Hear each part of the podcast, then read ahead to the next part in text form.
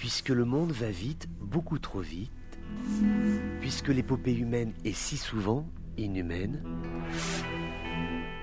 voici une petite évasion sur les chemins de traverse des colères du monde qui nous alertent, parfois nous agacent, celles qui éreintent ou vont nous émouvoir.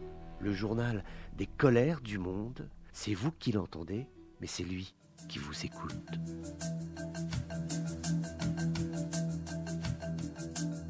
Bonjour à tous, bienvenue dans ces colères du monde. Le diagnostic est sévère, il émane du vice-président de la Banque mondiale pour le Moyen-Orient et l'Afrique du Nord. Il s'agit de Ferid Belhadj, à qui on demande que pensez-vous de la situation économique en Tunisie? Eh bien, celui-ci répond que le pays traverse actuellement une situation qui est qualifiée de chaotique et qui suscite la plus grande inquiétude en raison des trajectoires qui ont été choisies par les autorités euh, tunisiennes. Ce sont là des mots qui prennent toute leur résonance dans le contexte actuel de tensions économiques. Nous abordons la période de l'hiver, donc toutes les rentrées qui sont liées au tourisme sont moindres. Il y a également toutes les restrictions au déplacement qui risquent d'arriver en raison du retour de la pandémie de coronavirus.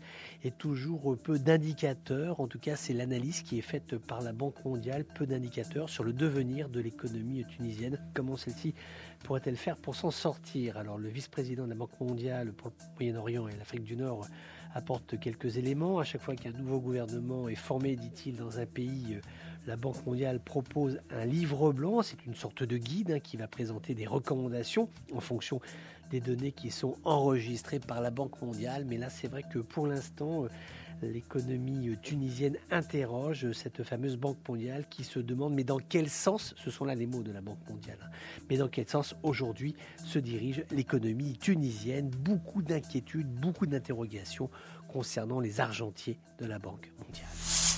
En Libye, Saïf al-Islam Kadhafi ne s'entend pas vaincu. Certes, la haute commission électorale lui a refusé le droit de participer à la campagne électorale, mais il n'est pas le seul. 25 candidats sur les 98 qui ont déposé un dossier, 25 d'entre eux se sont vus refuser l'accès à la candidature. Maintenant, euh, Saïf al-Islam Kadhafi peut poser euh, un recours. C'est ce qu'il va faire. Euh, et à partir de là, une fois que le recours aura été déposé, la haute commission électorale disposera de 12 jours pour réétudier les éléments nouveaux qui auront été apportés et à partir de là, procéder à une nouvelle remise de décision et donc on saura si oui ou non de façon tout à fait définitive celui-ci est interdit de participation à cette campagne électorale. Et on peut souligner que dans l'argumentaire qui a été le sien, Saïf el-Islam Khadafi a demandé à ce qu'il y ait euh, des sanctions disciplinaires qui soient prises à l'encontre de Khalifa Haftar, qui lui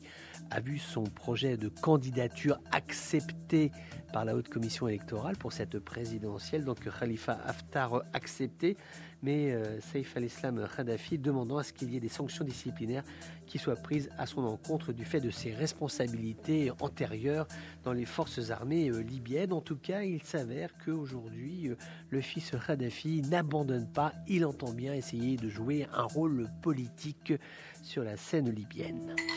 Une journée de manifestation annoncée pour lundi prochain en Mauritanie. Ce sont les enseignants qui vont arrêter de travailler au moins pour une journée de 48 heures. On retrouve quasiment toujours les mêmes revendications. Elles sont à la fois relatives sur le versement des salaires, également les conditions dans lesquelles l'enseignement est prodigué en Mauritanie. Pour l'heure, euh, le ministère euh, mauritanien de l'éducation euh, n'a pas réagi. Va-t-il le faire d'ailleurs avant cette journée de manifestation qui devra se dérouler lundi? Il sera intéressant de voir si celle-ci sera suivie et quelle suite les syndicats vont donner à ce mouvement de protestation. Est-ce une intuition ou une posture Robert Mallet, euh, l'émissaire américain euh, qui travaille sur le dossier euh, iranien, donc celui du nucléaire iranien, eh dit que les États-Unis ne resteront pas les bras croisés si l'Iran ne négocie pas de bonne foi pour sauver l'accord sur le programme nucléaire. C'est une question qui se pose de façon tout à fait sérieuse. Est-ce que Téhéran veut vraiment négocier? On sait que les Iraniens vont arriver à la table des négociations lundi prochain à Vienne avec la ferme intention de réclamer la levée des sanctions économiques, mais de ne rien lâcher sur le nucléaire. Et côté américain, la demande sera forte pour que Téhéran revienne dans l'accord du 5 plus 1 qui avait été euh, annulé par Trump en 2018, donc le retour à la fois de l'Iran, mais aussi l'acceptation des règles de surveillance de l'AIEA, règles qui ne sont toujours pas acceptées par les autorités de Téhéran. Il y a eu cette semaine la visite du patron de l'AIEA dans la capitale iranienne et c'est une visite qui n'a pas été couronnée de succès. Donc voilà les Américains, Manet qui dit mais attention, si ça ne bouge pas à Vienne, nous ne resterons pas les bras croisés. C'est aussi une façon de mettre la pression sur cette délégation iranienne pour qu'elle fasse montre de bonne volonté et qu'elle ne donne pas l'impression d'avoir fait juste le déplacement pour faire perdre du temps à tout le monde. Rendez-vous donc le lundi 29, donc lundi prochain, ce sera à Vienne pour cette phase de négociation tout à fait importante. Triste record au Liban, la devise libanaise a une nouvelle fois chuté au plus bas de son existence face au dollar. Celle-ci a perdu 93% de sa valeur depuis l'été 2019. Elle s'est changée à environ 24 200 pour un dollar de livre libanaise, ce qui donc permet de dépasser le creux historique de 24 000 qui avait été atteint au mois de juillet. Un triste record dont l'économie libanaise aurait volontiers fait, entre guillemets, L'économie, on sait que le Liban a formé un nouveau gouvernement, c'était en septembre, dirigé par Mikati. L'objectif était de négocier un programme d'allègement de la dette avec le Fonds monétaire international, ce qui est jugé comme étant tout à fait essentiel. Mais ce gouvernement, Mikati, a du mal à s'imposer, a du mal à prendre en main les rênes du pays, notamment les rênes économiques. Songez par exemple qu'il ne s'est pas réuni depuis 40 jours, tout ceci en raison de dysfonctionnements internes, souvent peu compréhensibles, souvent ayant trait à la vie politique libano-libanaise, qui est compliquée par le Hezbollah soutenu par euh, l'Iran. Donc voilà, aujourd'hui, une économie libanaise toujours plus en souffrance et un exécutif qui est toujours dans la plus grande difficulté pour essayer de résorber la crise.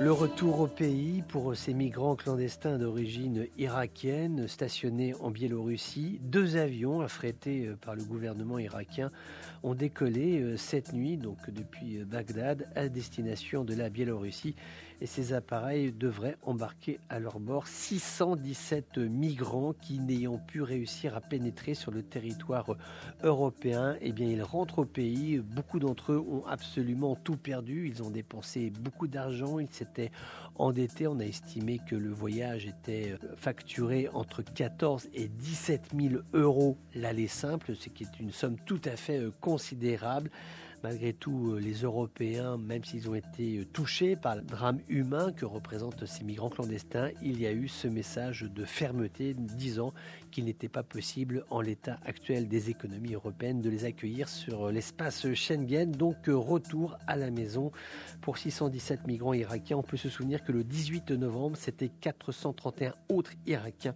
qui avaient été rapatriés depuis la Biélorussie à destination de Bagdad. Incertitude en Irak. Notre escale aujourd'hui est en Irak avec cette problématique toujours irrésolue euh, des familles, des femmes qui avaient pour compagnon un combattant de Daesh. Elles sont aujourd'hui en prison. Il y a le camp de Halol, bien connu, dont on a beaucoup parlé dans les colères du monde.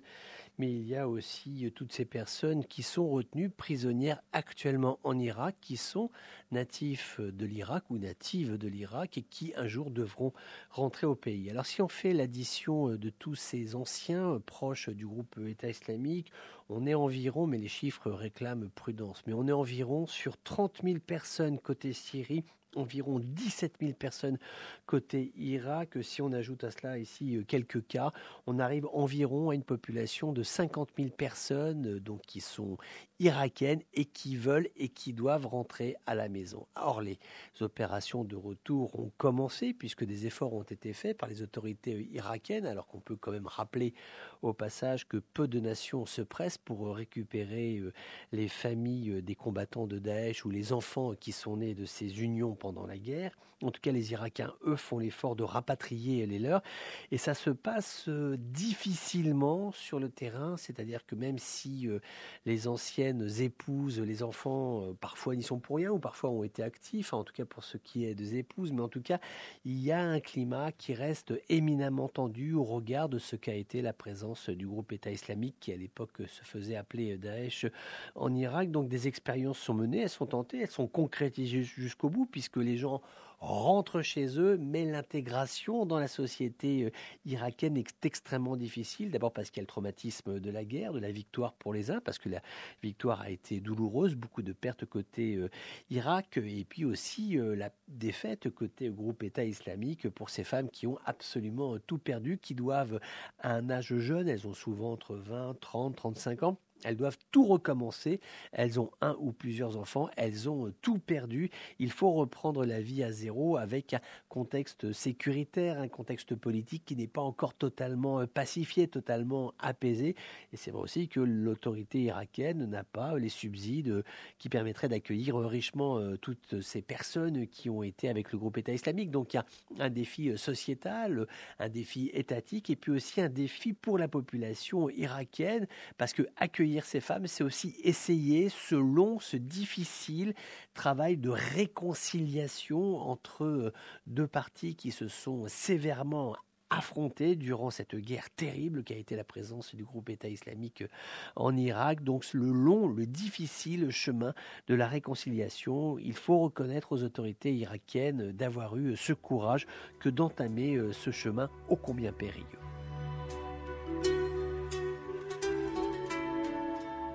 Voilà, c'était les colères du monde d'un jour comme les autres, mais qui n'étaient pas tout à fait comme les autres. On se retrouve bientôt pour d'autres colères du monde.